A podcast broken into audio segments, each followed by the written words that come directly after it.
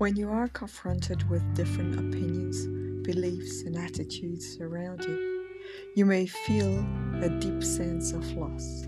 What is right and what is wrong? Who is right and who is wrong? This week, and maybe a few more, we invite you to literally and mentally step out of duality, out of division. You know that there is more than just black or white. Remember, the gap is only as big as you make it to be.